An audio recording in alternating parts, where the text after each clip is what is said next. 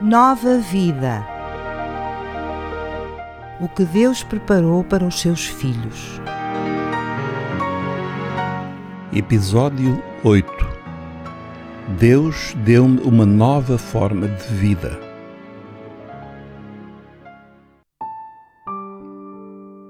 Continuamos hoje a falar sobre a nova vida que temos em Cristo, baseando-nos na carta de Paulo aos Efésios. Vamos ler hoje no capítulo 4, a partir do versículo 17. O apóstolo faz uma distinção radical entre o crente em Jesus e os pagãos, entendendo por pagãos aqueles que não têm Deus na sua vida.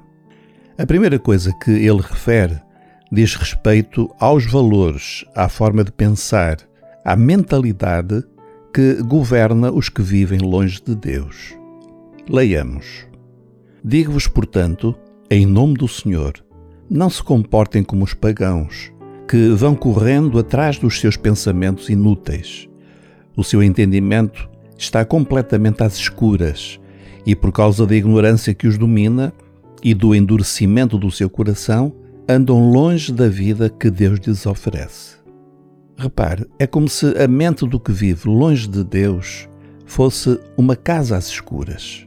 O incrédulo vive basicamente num estado de ignorância espiritual que o leva a tropeçar constantemente e a viver de uma forma errada, como lemos a seguir. Perderam completamente o sentido da dignidade, entregando-se à libertinagem e à prática desenfreada de toda a imoralidade.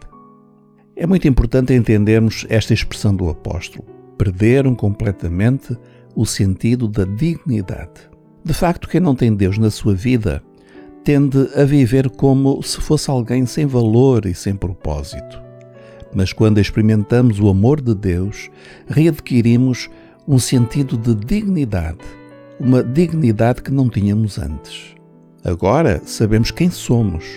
Somos filhos de um Deus poderoso. Somos participantes de uma nova família e chamados a um destino eterno e maravilhoso. Somos filhos do Rei.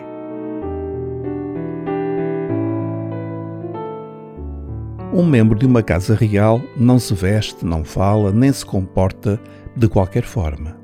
Tem de agir de acordo com a dignidade da sua posição.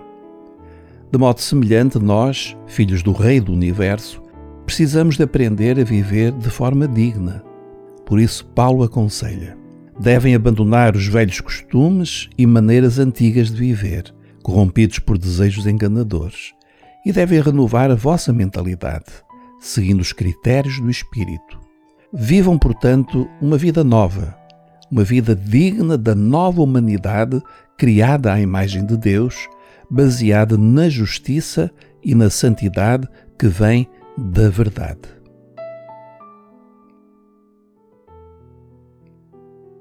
Agora que somos de Cristo, vivamos de forma digna dele. Antigamente, a nossa vida era de alguém que vivia na ignorância espiritual. Vivíamos prisioneiros de vícios, de formas tortuosas de viver, escravos de paixões que não controlávamos. Mas agora tudo mudou. Fomos perdoados, lavados no sangue do Cordeiro e feitos habitação do Espírito Santo. Como poderíamos continuar a vida de miséria que era a nossa antes de conhecermos Jesus?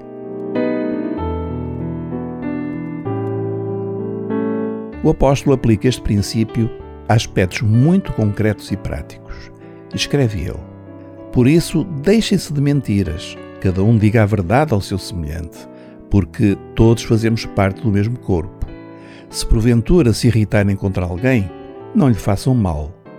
Aquele que roubava, deixe de roubar, antes trabalhe honestamente com as suas próprias mãos, para ter com que socorrer até mesmo aqueles que não têm suficiente.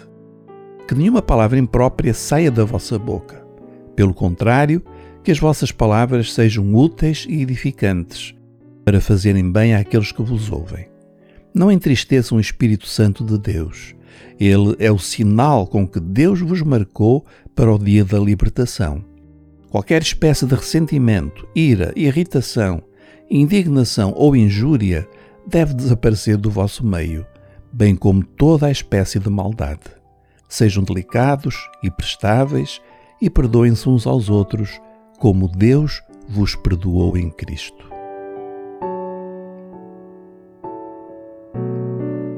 Este é um verdadeiro programa de vida para todos nós, crentes em Jesus.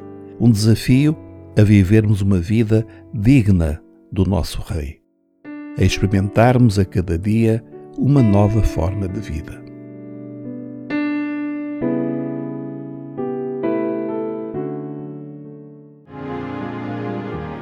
Acabou de escutar Nova Vida, uma produção da Rádio Evangélica Maranata.